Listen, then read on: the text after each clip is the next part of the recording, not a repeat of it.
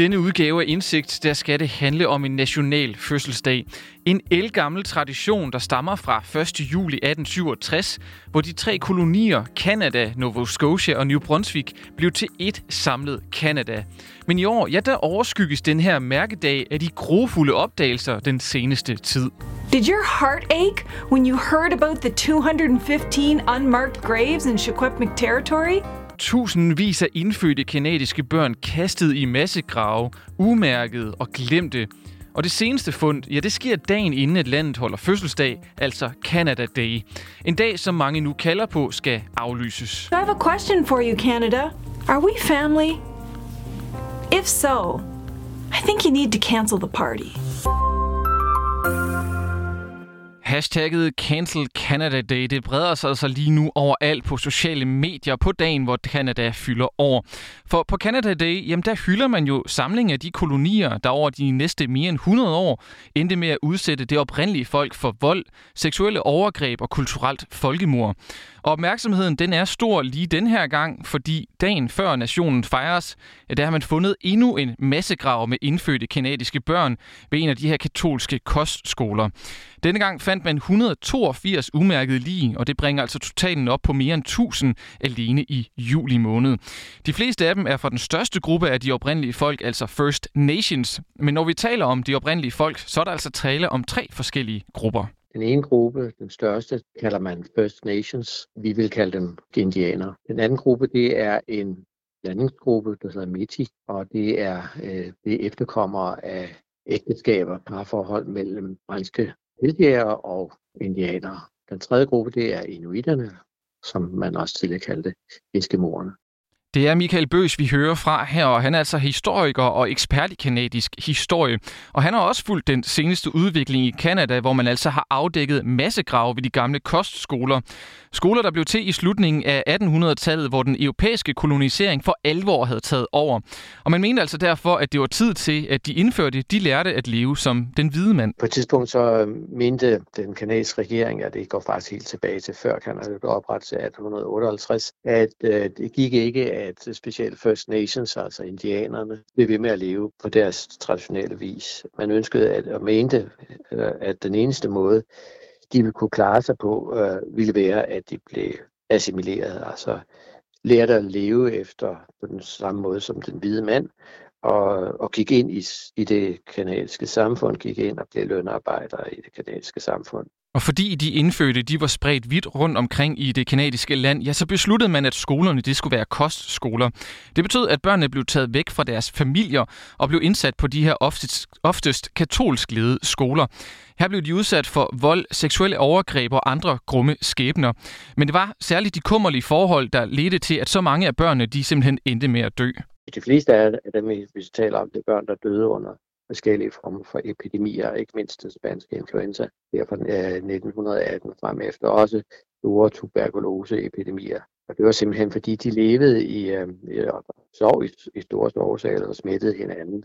Øh, så det er ganske, ganske mange, og det er hundredvis, det er måske tusindvis af børn, som er Øh, døde på de her øh, kostskoler. Selvom der måske ikke foregik decideret mor på børnene, så var der tale om et kulturelt folkemord.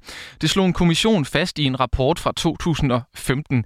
De baserede deres konklusion på, at man på skolerne tvangsassimilerede børnene ved at tage deres kultur fra dem. Dels igennem deres sprog og dels igennem deres traditionelle kultur.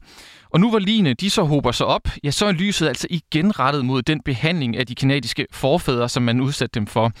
Anført af efterkommer til de indfødte kanadier, der har man startet hashtagget Cancel Canada Day. En bevægelse, der ønsker at aflyse den sædvanlige fest, og i stedet for at bruge dagen på at mindes offrene og reflektere over de ting, der skete. En af dem, der fører an i bevægelsen, det er politikeren Dr. Pamela Palmater.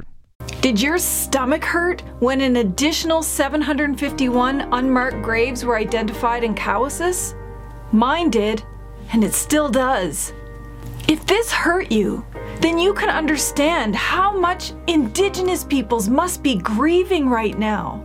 There have been hundreds of deaths in our family, Canada.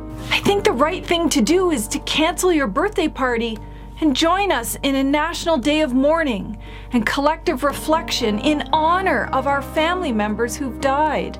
I den video, vi hørte udsnit fra her, der spørger Dr. Pamela Palmetier altså flere gange, om det gjorde ondt på resten af den kanadiske befolkning at høre om de her fund.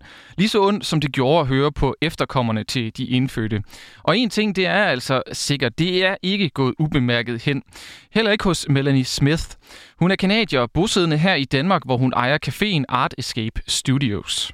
You know, I've put a lot of thought into it. Obviously, this is devastating news. My, uh, yeah, my heart is broken about it. It's terrible. And I don't know that Canada Day should be canceled, but I definitely think it needs to be reconsidered. What is it we're celebrating? What are we talking about? Why are we not creating more conversation about what has just happened?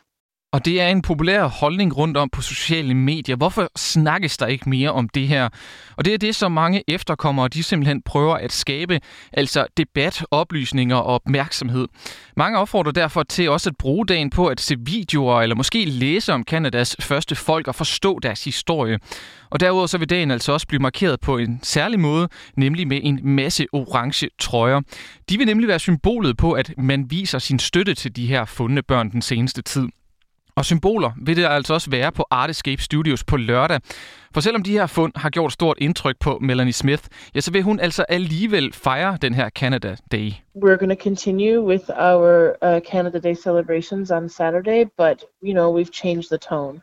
And it really needs to be about awareness and community. And I think right now is a really good time for us to get together and fellowship and acknowledge what has happened and take a moment of silence for these children and acknowledge it. You know, on Saturday, we will hang the flags of as many Indigenous nations, First Nations that we can find, that we can get, and, uh, and spend our day kind of doing a little tribute to that. Og det kan godt være en god idé at holde fast i de her flag, for det bliver næppe sidste gang, at Canada Day kan komme til at stå i skyggen af fortidens fund.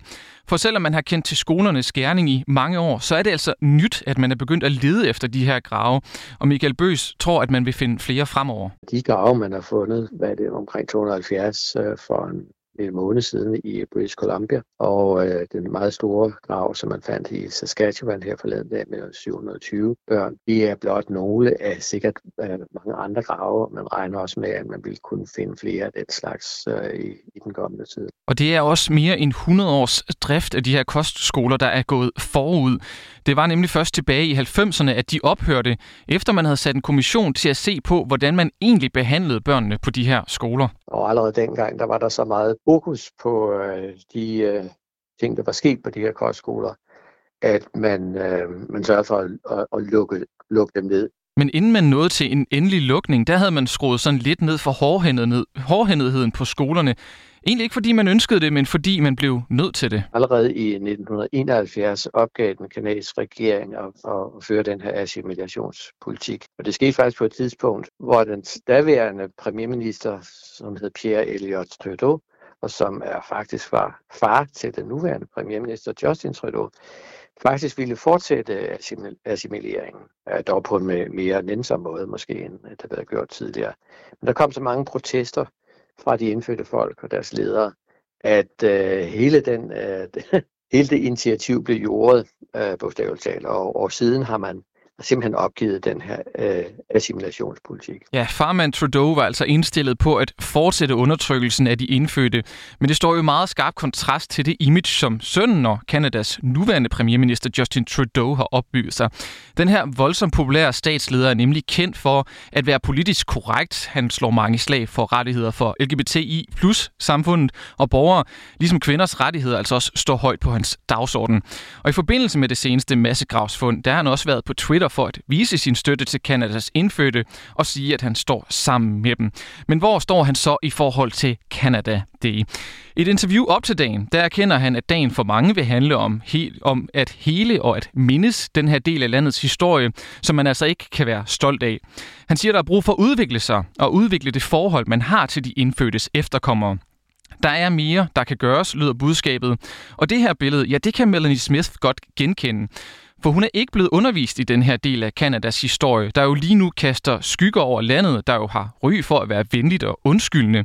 Derfor håber hun, at Trudeau putter handling bag sine ord, så kanadierne i fremtiden vil vide, hvilken kamp de indfødte har måttet kæmpe for retten til at være i deres eget land. But I really hope that uh, Mr. Trudeau, I hope that he stands up, he has something to say about this, and he takes immediate action. I hope that uh, all Canadians will think differently about how we celebrate today and what it is we're celebrating. Why are we celebrating and who are we celebrating? Med det så nåede vi enden på den her udgave af Indsigt. Det var sat sammen af Kasper Markvartsen og mig, Martin Sodman. Tak fordi du lyttede med.